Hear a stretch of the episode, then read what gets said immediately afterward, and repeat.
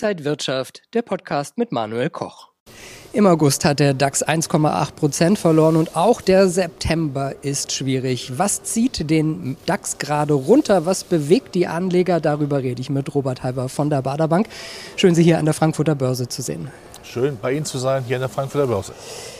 Herr Halver, August, September, saisonal eher schwächere Börsenmonate, der Börsensommer auch eher schwächer. Warum geht es aktuell runter? Gut, der Börsensommer, okay, da sind die Leute in Urlaub, da wird vielleicht etwas weniger gemacht, wobei ich ja kein großer Anhänger von Börsenregeln bin. Ja, der Mai war ja zum Beispiel sehr gut, also von daher passt das ja eigentlich gar nicht in diesem Jahr. Aber okay, wir haben natürlich zwei Dinge, wo man sagen muss, ähm, hier haben wir ein paar Probleme. Das ist immer noch diese Zinsunsicherheit, die zumindest für den Notenbankern auf der verbalen Ebene da dann geliefert wird. Da muss noch was passieren. Die Inflation wollen wir weiter bekämpfen, auch wenn nichts mehr kommt. Das andere große Thema ist natürlich dann China. China ist ja nun wirklich ein großer Faktor für die Weltwirtschaft. Und im Augenblick sieht es ja nicht so gut aus. Das bremst natürlich gerade jetzt. Aber mit dem Blick auf die DAX-Tafel, also Panik kommt bei mir aber nicht auf. Panik vielleicht nicht, aber viele deutsche Unternehmen sagen schon, dass sie so leichte Schwierigkeiten haben. Macht sich das jetzt in der Wirtschaft bemerkbar? Wo haben Sie diese Schwierigkeiten, diese Unternehmen? In Deutschland. Und was machen Sie? Sie gehen aus Deutschland raus. Das klingt jetzt locker über meine Lippen, aber es tut mir ja weh, weil es ja die Crème de la Crème teilweise auch auf der Weltindustriegüterkultur ist, weil wir sind ja was, wir können ja was, wir sind da großartig, ja. Und äh, die schauen eben, wo sie woanders dann Platz finden, wo die Energiepreise günstiger sind, die Steuern niedriger sind, die Netzqualitäten besser sind, die Arbeitskosten besser sind und wo ganz klar ist, jede planwirtschaftlich sozialistische Ansatzmethodik gibt es doch nicht. Und das ist sehr wichtig eben auch für die Industrie. Sie möchte ja wieder definitiv wieder voll durchatmen können. Eigentlich müssen wir zurück zu den deutschen Wirtschaftstugenden, die wir ja unter Ludwig Erhard und später unter auch sozialdemokratischen wie christdemokratischen Kanzlern gehabt haben. Aber das sind wir offensichtlich noch nicht. Wollen wir hoffen, dass so etwas wie Deutschlandpakt irgendwann mit Leben gefüllt wird. Charttechniker schauen ja gerne so auf Unterstützungsmarken. Da wird die Marke von 15.450 Punkte beim DAX genannt. Wenn die nicht halten sollte, dann könnte es auch noch weiter runtergehen. Und auch das wäre ja nicht schlimm, wenn der Markt mal nach einem fulminanten ersten Halbjahr mal durchatmet. Das gehört doch dazu. Aktien sind keine Einbahnstraßen ja, und auch keine Sparbücher, wo es dann zumindest nominal, nominell mit Zinsen immer besser geht. Nein, es muss aber auch diesen Setzungseffekt geben und da muss man überlegen, in was man investiert. Ich glaube, die Frage kommt aber noch. Genau, aber äh, wir haben natürlich äh, einige Anlageklassen, die wir besprechen wollen. Nicht nur Aktienmarkt, sondern auch Gold als Rohstoff. Und da ging es einige Tage hintereinander erstmal bergab. Wir sind jetzt wieder näher an der 1900 Dollar Marke als an der 2000er Dollar Marke. Warum schafft es Gold nicht in Krisenzeiten besser zu performen? Das stört mich erstmal überhaupt nicht, weil Gold ein längerfristiges äh, Investment. Ich sage ja immer, bei Gold zählt die längerfristige, die länger, längerfristige Besitz, nicht die kurzfristige Rendite. So, es gibt aber zwei Aspekte, die jetzt im Augenblick gegen Gold sprechen. Das ist eben dann die etwas härtere äh, Zinsrhetorik auch der Notenbanker, auch in den USA. Da waren die Konjunkturdaten ja gar nicht so schlecht. Amerika gelingt ja offensichtlich das Soft Landing, was Spitze ist. Ja? Das ist das eine. Das andere ist natürlich, der Dollar ist ja relativ stark und Dollar und Gold sind ja immer ein bisschen wechselseitig. Aber um Gold muss man sich überhaupt keine Sorgen machen, wenn man sieht, wie viele Notenbanken gerne Gold kaufen. Und was sie tun, ist, glaube ich, nicht dumm. Öl, da lief es recht gut. Mehrere Tage wieder über 90 äh, Dollar pro Barrel, Höchststände des Jahres. Ist das jetzt eher gut oder schlecht? Öl ist ein typisch politischer Preis. Es gibt ja zwei Länder, die einen hohen Preis haben wollen. Die Russen, um ihren Krieg, diesen unseligen Krieg gegen die Ukraine zu finanzieren. Und die Saudis, die sagen, wir wollen Geld verdienen für das Nach-Öl-Zeitalter, um mit dem Gelderträgen dann weltweit zu investieren.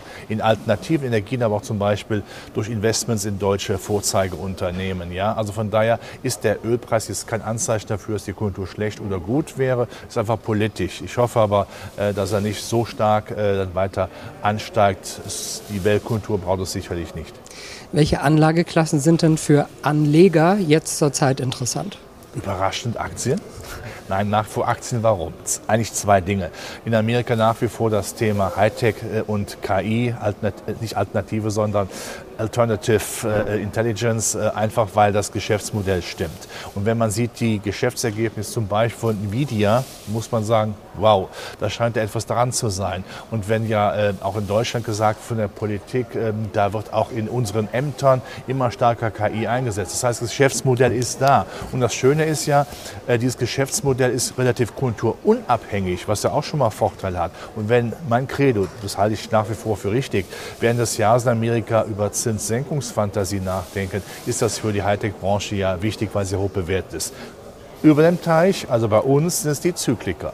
Wir haben im Augenblick zwar eine Mollstimmung, was die Konjunktur angeht, aber unsere Zykliker sind noch absolut billig vom Kurs-Buchwert-Verhältnis und definitiv auch von den Erträgen her ich würde dann mal durchaus auch in diese Schwächen etwas in mein Depot ziehen, weil die Chinesen werden natürlich alles dafür tun, dass die Konjunktur nicht zusammenbricht, aus sozialen Gründen. Die wollen ja keinen Volksaufstand haben.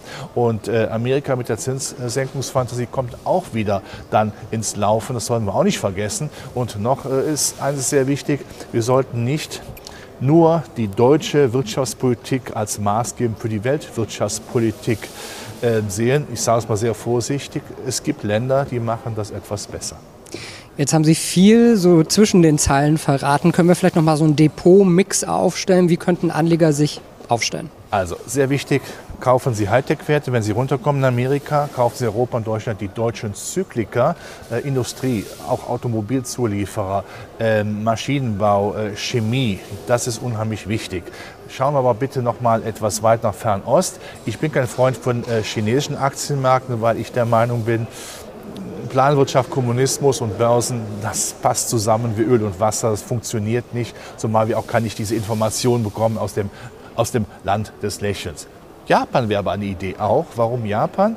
Weil Japan nach wie vor eine sehr massive und üppige Geldpolitik hat, was äh, die Zinsen niedrig hält, was den Aktien zugutekommt. Ein schwacher Yen ist für ein Exportland natürlich wichtig.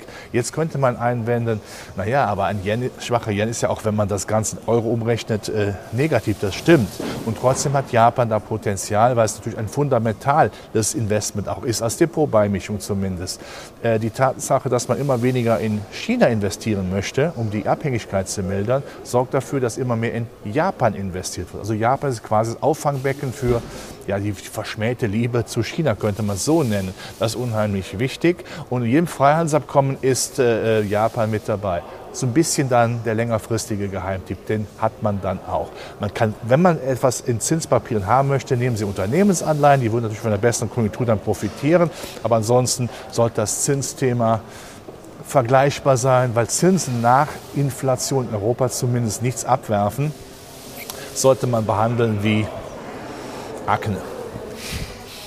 Robert Halver von der, von der Bader Bank, immer mit auch einem schönen Bild dann noch zum Schluss. Vielen Dank äh, an, Ihre, an Sie und Ihre Einschätzungen und danke an Sie, liebe Zuschauer, fürs Interesse.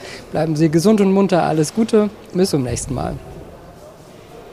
Und wenn euch diese Sendung gefallen hat, dann abonniert gerne den Podcast von Inside Wirtschaft und gebt uns ein Like.